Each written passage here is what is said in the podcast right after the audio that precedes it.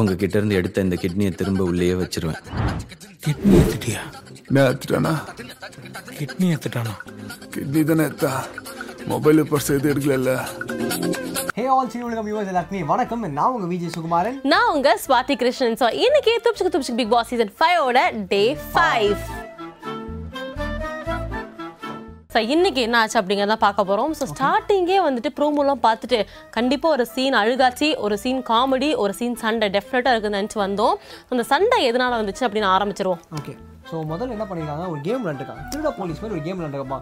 என் சிற்றறிவு கெட்ட மாதிரி திருட போலீஸ் மாதிரி தெரியுது. ஏதோ மாஃபியா வச்சு கண்டுபிடிக்கிற மாதிரி ஏதோ கேம் ஆப்பா. அந்த இங்கிலீஷ் கேம் எல்லாம் எங்களுக்கு புரியலை, ஏதோ கேம் ஆடி இருக்காங்க.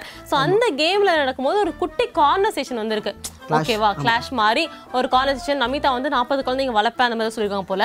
அதுக்கு தாமரை செல்வி அக்கா வந்துட்டு ஊருக்கார ஸ்லாங் இல்லை, கொஞ்சம் காமெடியாக நக்கலாம் வந்துட்டு நாற்பது குழந்தைங்க என்ன நீ நானூறு குழந்தை கூட வளர்க்கலாம் அப்படின்னு சொல்லியிருக்காங்க.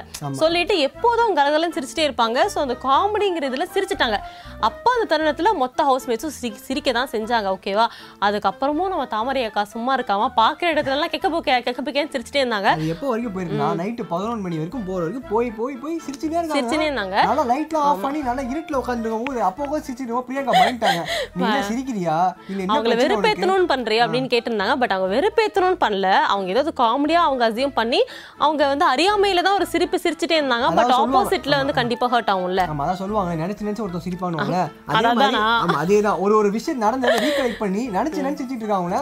நமிதா இப்படி திரும்பி படுறாங்க சிரிக்கிறாங்க, இப்படி திரும்பி படுறாங்க சிரிச்சுனே இருக்கிறாங்க.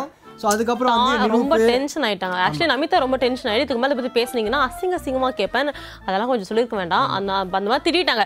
திட்டின உடனே பிரியங்கா பயந்துட்டாங்க. நம்மி என்ன இப்பலாம் பேசுற, ஐயோ பெரிய சண்டை போகுது போலே அப்படின்னு சொல்லிட்டு யாரா வாங்கடா பசங்களா ப்ளீஸ்டா அப்படின்னு சொல்லி ஹெல்ப் கேட்டு கார்ட்டூன் வேங்கை நம்ம நிரூபன் டார்சன் உள்ள வந்துட்டாரு.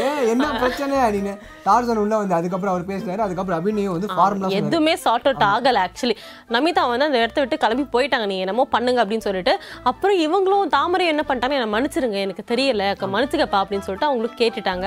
அதுக்கப்புறம் தான் எனக்கு ஒரு சினாரியோ வந்து சீன் பார்க்கும்போது தெரிஞ்சு இந்த ரேம்ப் வாக்லாம் பண்ணாங்கப்பா வீட்டுக்குள்ள. ஆமா, ஒரு இடத்துல சும்மா நடந்து காமிச்சாங்க. அப்போ நமிதா ரேம்ப் வாக் பண்ணதை பார்த்து தாமரை செல்வி என்ன சொல்லிருக்காங்க அப்படின்னா, நீ மைக்கிட்ட எனக்கு அதை சொல்லிக்கூட அப்படின்னு சொல்லியிருக்காங்க. அதுக்கு மைக்கிட்டனா புரியலையே, நான் சிரிக்கிறது அந்த ஆட்டிடியூட் அதை சொல்றீங்களா சொல்லிக்கிறதுக்கு, இல்ல இல்ல நீ மயக்கிற அதை சொல்லிக்கூட அப்படிங்கிற மாதிரி சொல்லியிருக்காங்க போல. அது வந்து நமிதா லைட்டா ஹர்ட் ஆயிடுச்சு. ஸோ அதெல்லாம் சொல்லி நமிதா வந்து ஒரு மாதிரி எனக்கு கன்வின்ஸ் ஆகவே விருப்பம் கிடையாது, அவங்க இந்த மாதிரிலாம் பேசக்கூடாது அப்படிங்கிற மாதிரி சொல்லிட்டு இருந்தாங்க. ஆக்சுவலி உண்மைதான், பட் அவங்க விவரம் தெரியாம தான் பண்றாங்க தெரிஞ்சு. ஆமா, நாலு மணி வரைக்கும் இந்த பிரச்சனை போயிடுச்சு. சரி, அடுத்த நாள் காலையில் எட்டு மணி சொல்லி குத்தாட்டம் போட்டுட்டு நம்ம இமான நினைச்சு டார்கெட் பண்ண ஆரம்பிச்சான். நம்ம இனா இமான நினைச்சு என்னதுமா பண்ணாரு, சமாதானம் பண்ண பேச போனாரு. சமாதானம் பண்ண பேச போனாரு. அதுக்கப்புறம் அவங்க வந்து இல்ல நம்ம நமிதா பத்தி தெரியுமே, பிக் பாஸ்கே வந்து நம்ம கண்மணியின் பேர் வச்சவங்க, நம்ம விமானத்தை பத்தி பெரியப்பா சொல்லுங்க பெரியப்பா அப்படின்னு சொல்லி பேசிட்டு இருந்தாங்க. அதுக்குள்ள என்ன வீட்டுக்குள்ள முறை வச்சு அவங்க பெரியப்பான்னு சொன்னது கூட பரவாயில்லப்பா. நம்ம அபிஷேக் என்ன தெரியுமா சொன்னாங்க, இவங்க இருக்காங்க சுருதி இருக்காங்கல்ல, அவங்க வந்து கிளாஸ்மேட்டா, அவங்க மட்டும்தான் கிளாஸ்மேட்டா. அது பிரியங்கா உன்னை போட்டாங்க கிளாஸ்மேட்டா இல்ல கிளாஸ்மேட்டா அப்படின்னு. ஆமா, அவங்க கிளாஸ்மேட்டா. பவானி வந்து அக்காவா, பிரியங்கா வந்து கசுனா, பாக்கி எல்லாரும் சிஸ்டர்ஸா. அதுனா சுருதி மட்டும் கிளாஸ்மேட் அப்படிங்கிறது எனக்கு தெரியல. பொறுத்து நோட் பண்ணிக்கிறேன் நோட் பண்ணிக்கிறேன் அது வேற எப்போது யூஸ் ஆகும்னு நினைக்கிறேன்.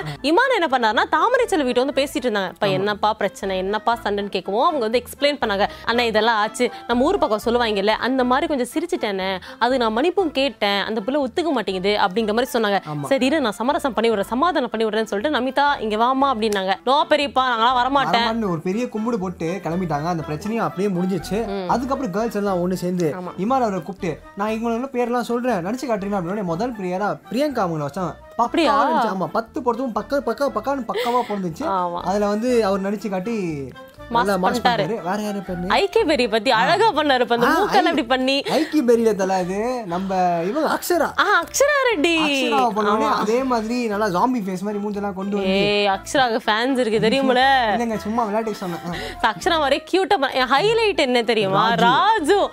ராஜு பண்ணுங்கன்னு சொன்னோன்னே இந்த கண்ணெல்லாம் பெருசா பண்ணிட்டு கியூட்டஸ்டா பண்ணிட்டு ஆமா படுத்துட்டு எந்திரிங்கன்னு சொல்லும் போது கண்ணெல்லாம் இது பண்ணிட்டு ஒரு ஆம்லெட் ஜோக்லாம் ஒண்ணு போட்டு போனாரு.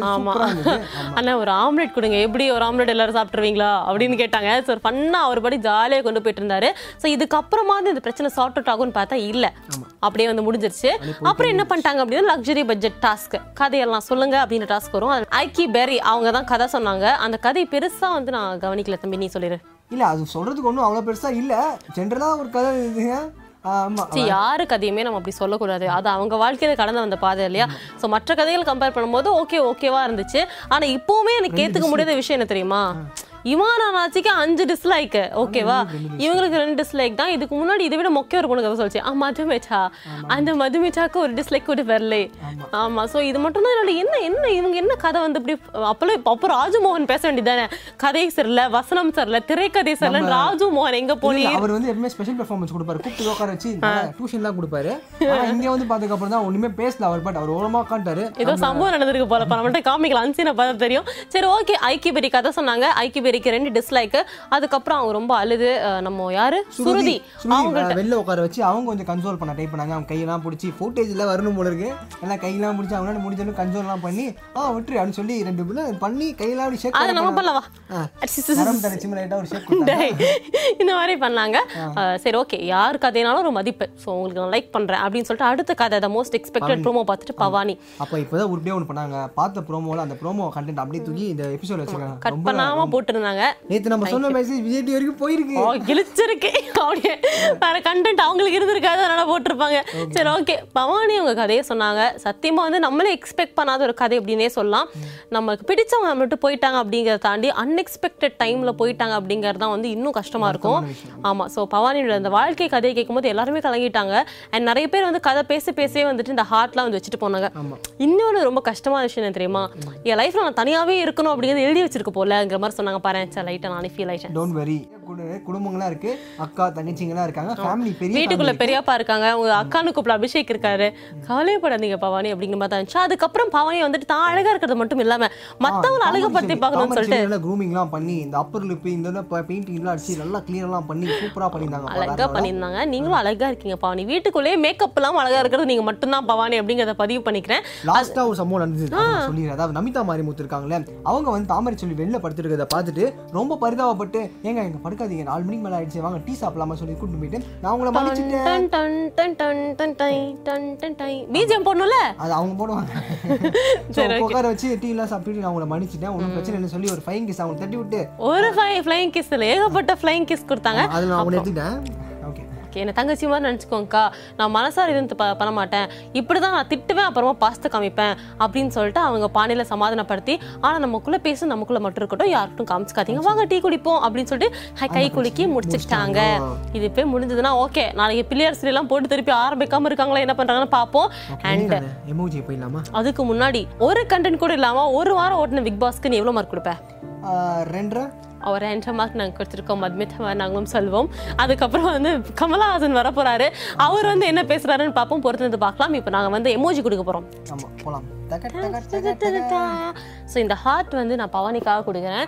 ஸோ இவ்வளோ ஸ்ட்ரகிள்ஸ் அப்டிகல்ஸ் இருந்தாலும் நீங்கள் பயங்கரமாக life has to move on அப்படின்னு சொல்லிட்டு மூவ் ஆன் ஆகிட்டே போயிருந்துருக்கீங்க, அதுவும் ஸ்ட்ராங்காக போயிருக்கீங்க, அதுக்காக பவானி. சரி, இந்த தம்ஸ் அப் வந்து நம்ம இமானி தரேன், ஏன்னா அவர் கொடுத்த பெர்ஃபார்மன்ஸ் டாஸ்க் எல்லாத்துலேயுமே சூப்பராக பண்ணியிருந்தாரு, அழகாக இமிடேட் பண்ணாரு, அழகாக அவ்வளோ பேர் இமிடேட் பண்ணி காமிச்சது வந்து தனி திறமை வேணும். இமானி அவர்களே ஆ தம்ஸ் அப் உங்களுக்கு.